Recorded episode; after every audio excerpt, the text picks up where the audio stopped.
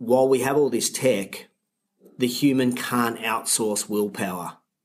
So we can outsource the data tracking of our workouts, but we can't outsource willpower.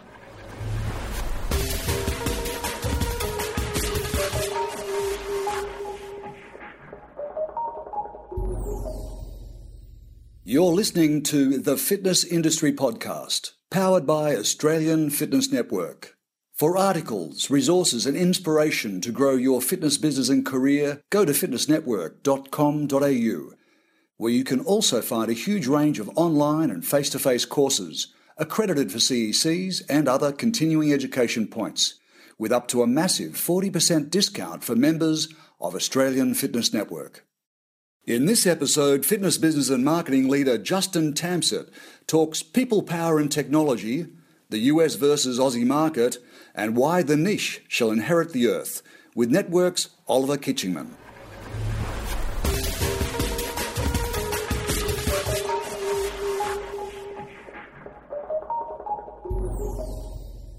Justin, welcome to the Fitness Industry Podcast. Thanks, Ollie. How you going? Going very well, thank you. So we're Big at Filex for 20. you. Very big weekend, Justin. Filex 2017, first uh, first Filex back in Sydney after a three year hiatus in um, Melbourne or, or a little road trip to Melbourne. So yeah, good to be back. As the great Nadia Norman says, it is the Christmas of the fitness industry. It is Fitness Christmas. It's great. It's been a fantastic weekend. Congratulations to Network again on an amazing event. The different streams that you have, all from the business all the way through to this year's first yoga stream. Is that right? Well, we had the Ignite Yoga Summit was a was a new event. It was actually a separate event to Filex, but running con- concurrently. Yep, so that's gone well. Yeah, it's been a. It's such a cool event for anyone in the industry in order to professionally develop themselves, whether they are that yogi, whether they're a group fitness instructor, they're a PT, or on the business side. So you guys do a great job. Congratulations. Thanks, Justin.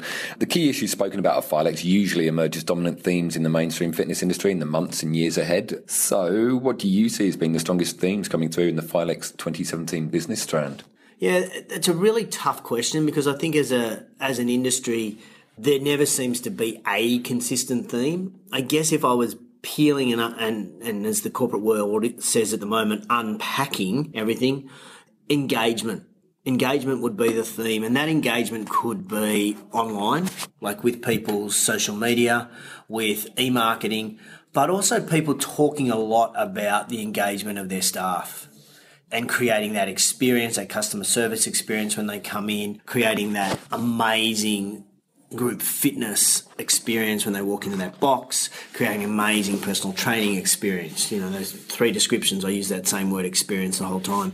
And I think we're trying to work out a value proposition, and part of that value proposition is engaging with people, which is a really interesting challenge because as the margins close on profitability in the service that we provide, the only way we can engage is with people. And so we've got one model which is reducing people, and yet the consumer and, and other models are saying, well, let's increase that engagement. My kind of take on it, which I, I think has come through a few times over the, the weekend, is that it doesn't necessarily mean you have to be high staffed. It just means you have to have better quality engagement. And that was the thing that sort of has come through with me.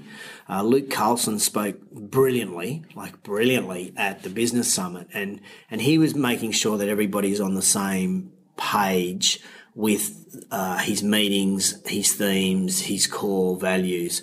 And for me, that's a really key component. And, and that, if you've got that foundation, then you've got that uh, principle for engagement. Does that make sense? It does make sense, yeah, absolutely. Bill McBride was also very, very strongly focused on the the people element. You you look around the the event, you look around the the fitness show, and there's technology everywhere. There's there's a million ways to enhance your customer experience with technology, and as Bill said, that's all great, and it can supplement the the people power that you have, but you can't replace the people power. If you do, it's probably going to be to your detriment. Yeah, look, I agree with that 100%. I think as an industry, what we've tried to do is we've tried to replace the people power with tech instead of saying, okay, let's just make the people power better quality engagement so that when uh, a member is talking to a staff member, that staff, that member then walks away and goes, wow, that was a really cool chat. They're really nice people. I'll tell other people about that experience. So I think that to me has been a real theme that's that's gone through the whole business strand. I don't know. I don't know about the other strands because I'm not that fit, so I didn't do any of those other jumping around ones. All about the business, Justin. All about the business, Ollie. Justin, do you think that the the cost element of, of staff, I mean, most clubs, their major overhead will be staffing. So is it too tempting for club owners and managers to attempt to reduce the amount of staff in favour of, of technology, having uh, you know members swipe themselves into the club rather than having people on the checkout desk, that kind of thing? You're absolutely right. The, the number one cost centre for most fitness businesses, whether it's a PT business or whether it's a, a club, is usually wages and that can be skewed depending how people pay their personal trainers. So if the personal trainer is an employee and they're doing a 50-50 split, then 50% of your income is going to wages. Hmm. So that's a 50-50 split. So that's a, a no-brainer. From what I see, the idea of reducing your staff bill, you can do so long as it doesn't impact that service level in, like this thing blew me away, Ollie. I was recently in the US and I walked into a Soul Cycle studio, and behind the front desk in the Soul Cycle studio was four staff. Like, wow. Saturday afternoon, walked into an Orange Theory fitness club, and Orange Theory small box. There was four staff behind the front desk, and I'm like, we don't have that many staff behind the front desk mm. now admittedly their traffic flow is higher than ours, but even when we've got a group fitness class on, the idea of self swiping means that there's no engagement.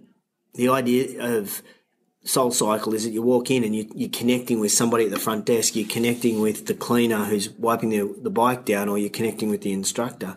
I would hazard a guess that they're trying to have three or four touch points with a staff member every time you walk in. Whereas I think perhaps in a lot of Australian big box clubs, we've lost count of how many touch points we want to have with a member. We're just going, okay, we need to pull our wage bill back. So what we'll do is we'll reduce the staff. Again, if your staff are doing a great job and engaging and, t- and having those touch points, air quotes, then I think that's okay because you can create a relationship which can lead to referrals, can lead to upselling, cross selling, or whatever you're trying to create. So I think as an industry, in Australia, we're going to go through a bit of rationalisation and a few challenges around how we run our businesses. Uh, but I think as a whole, at Filex, I would be suggesting that the theme that I'm hearing is that we need to up the ante on that level of conversation that we have with our members. And we, can I just, sorry for cutting you off. You know, we, you asked the question about technology. If you look at a lot of tech, whether it, you know, I've got an Apple Watch and I've got a, a iPhone and I'm on Strava and I've got MyZone. So the two two things that I know about tech is this: tech collects a lot of shit. Tech collects a lot of data, and I would suggest that ninety percent of members can't translate that data. What does that actually mean? So the only way they can get that data translated is talk to somebody. So that's a we use the technology as a as an engagement tool. So you spent this much time in your MyZone, yellow zone. This means da da da da da da. It's a tool for that engagement, and for me, that is a that's the best part of technology. The other thing is, while we have all this tech, the human can't outsource willpower. So we can outsource the data tracking of our workouts, but we can't outsource willpower. We, can't, it's, impossible. We need to build that willpower within ourselves. And the best person to help us build willpower is another person. It's not tech. It's that person sending me a text message saying, I'll see you on the treadmill at 6.15, ready for your PT session. So I think there's, there's still all this element and requirement of people in our business, but upping that level of, of expectation of what that engagement, that touch point is, is the key. So clubs need to be more focused on training their trainers to translate the data for for their members. And as you say, you know, there are there are so many um, so many wearables now. There's so much technology. It can be quite a it can be quite a daunting task to to have to try and learn to translate the data from all of these different um, these different pieces of equipment. But I guess that's the way we need to go. Yeah, absolutely. I think that I think that's a real key way. I think. Um, and it doesn't have to be clubs. I mean, if you're a PT business, and you, you're a single operator, solopreneur, then you need to understand all this tech as well, because I guarantee you, you've probably got a client who's carrying a, uh, an iPhone in their pocket that has an accelerometer in there, and you can look and have a look at how many steps they've taken in the day, and go, "Hey, this isn't good enough." They, I would guess that fifty percent of clients wouldn't even know that there's a pedometer built in every phone. It's true. We're being monitored every step of the way, aren't we? You mentioned uh, visiting Soul Cycle just then, and that um, I know that you spend a lot of time in in the US and uh, well, many countries overseas, visiting clubs, consulting with clubs, attending events, speaking at conferences. So, the Australian market versus the global market, and probably particularly the US market, are there any major differences or, or key similarities that you're noticing at the moment? I think for our listeners on this podcast, I think one of the major differences between the really successful fitness businesses in the US and in Australia is that personal trainers are employed in the US. They're not contractors. And the reason behind that is that it means that the owners of that personal training business or that gym are training, professionally developing, but also building a corporate culture through that, through the DNA of those trainers. They're not running their own race. They're not having someone on the gym floor trying to sell Isagenix and then another trainer trying to sell Herbalife and then another trainer trying to sell ketones or, or whatever that. And I'm only using them as hypotheticals. I'm not pulling them out as specific examples at all which may happen here in Australia, whereas over there it's like, okay, everybody, we're selling this supplement and we're all doing this, or we're all promoting MyZone, or we're all promoting our transformation challenge. And I think when you've got that synergy from your front desk to your group fitness to your personal training business, I can understand how those businesses can be stronger. Does that mean the average trainer that comes out of Fitness U or Australian Institute of Fitness would be earning less? Absolutely. There's no question they're going to earn less.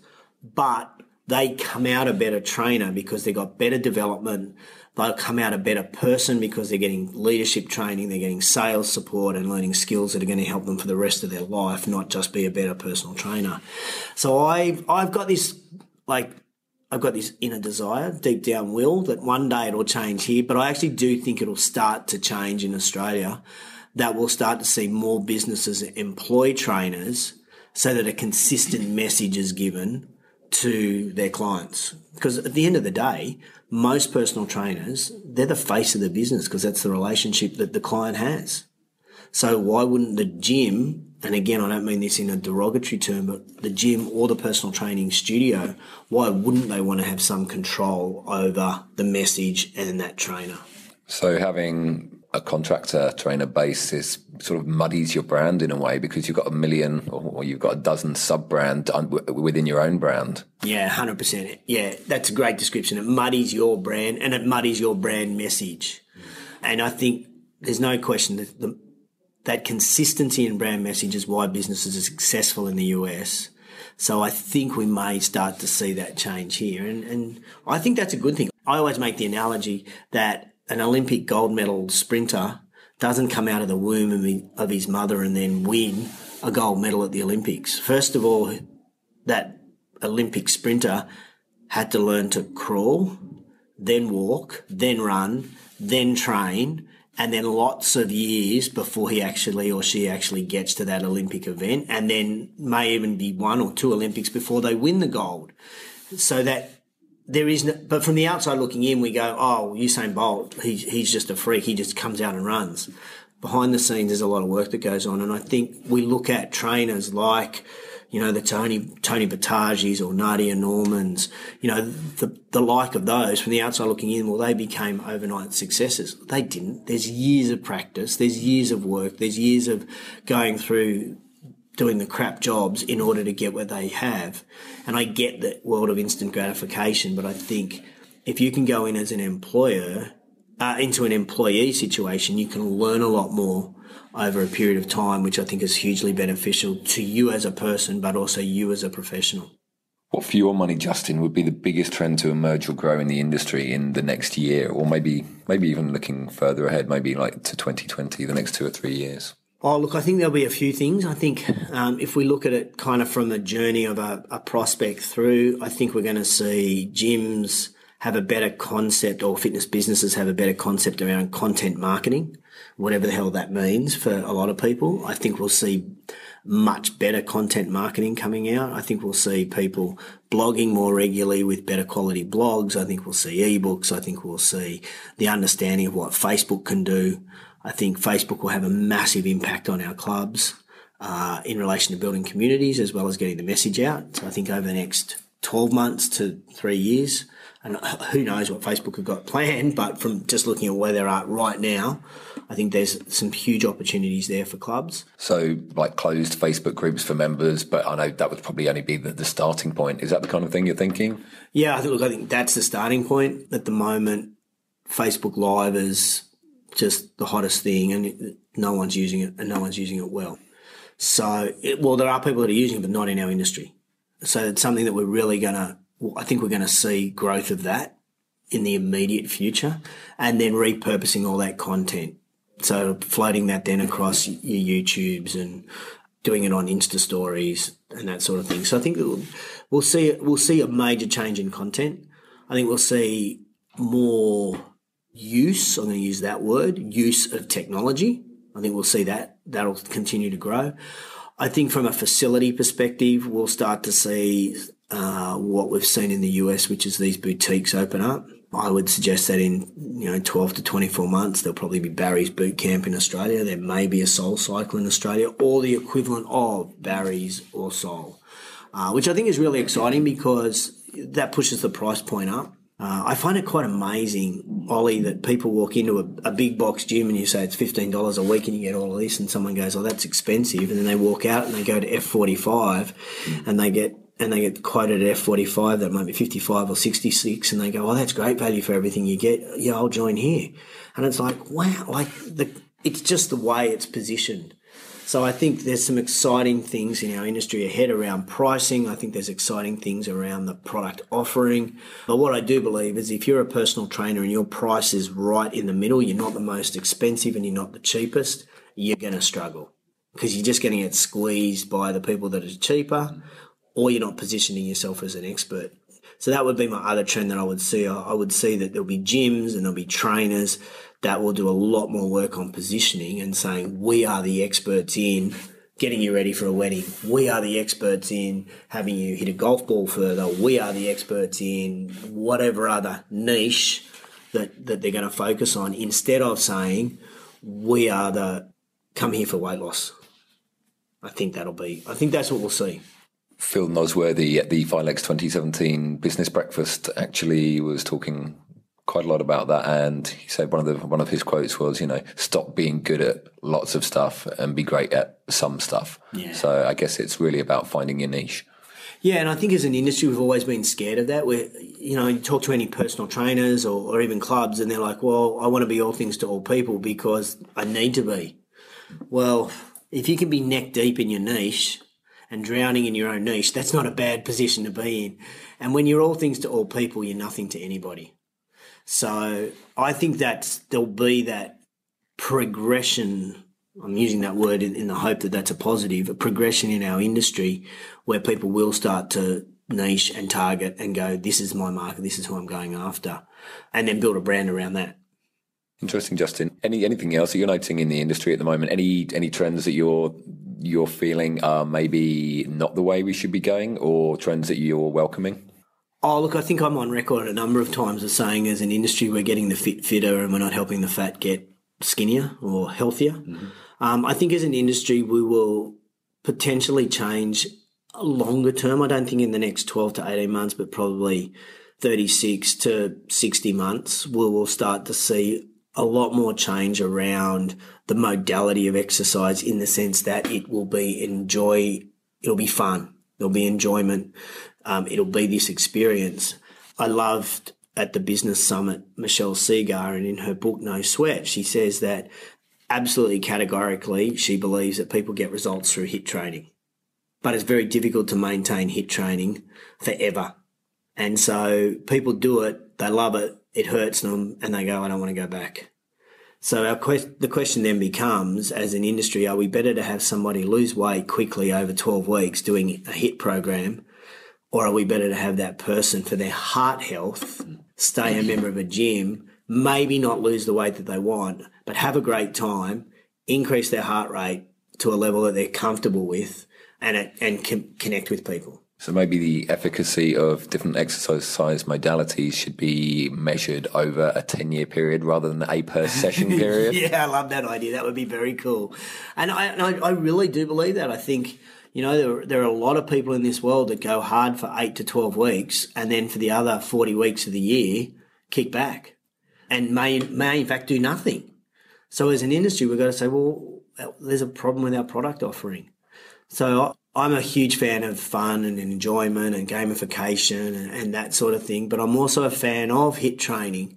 I think it has its place, but at the moment, everything is based around this high intensity training. And I think that is great to make the 20% of people that come to gyms uh, fitter, skinnier, stronger, healthier, but it's not really helping the 80% that aren't. In fact, may intimidate those people.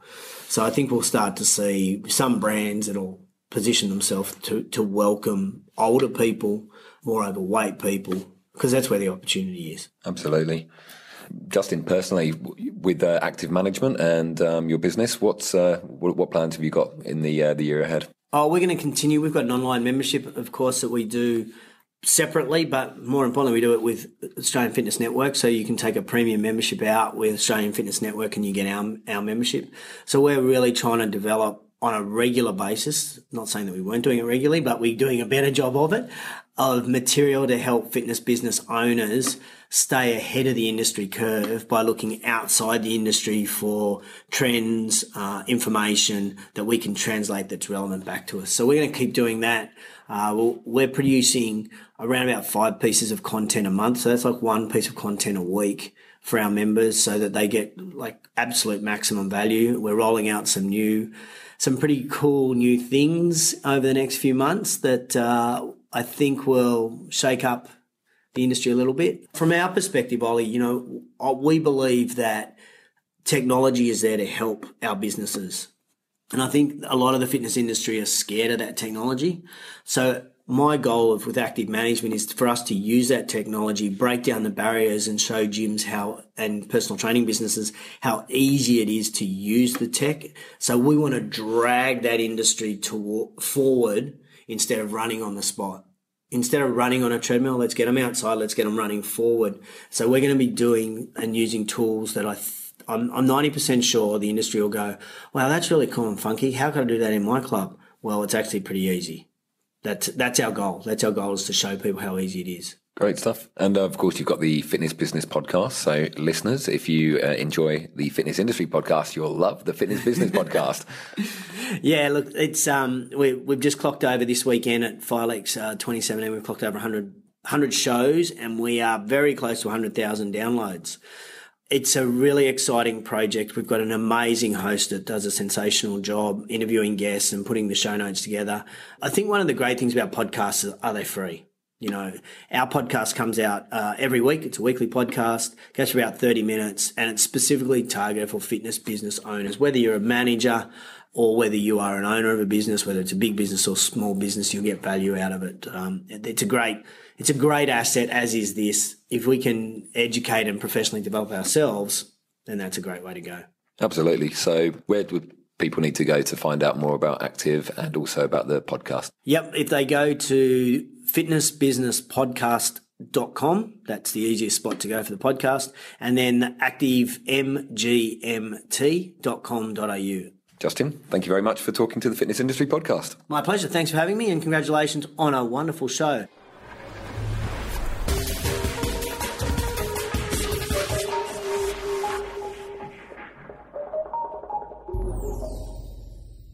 To grow the success of your fitness business, become an elite club member with Australian Fitness Network. Elite Club membership provides you with all the benefits of network membership, as well as a host of management and marketing resources from Active Management, including two one-on-one half-hour coaching sessions, marketing templates, and live Q&A sessions and roundtables. Join Network today at fitnessnetwork.com.au forward slash membership and put your club ahead of the competition.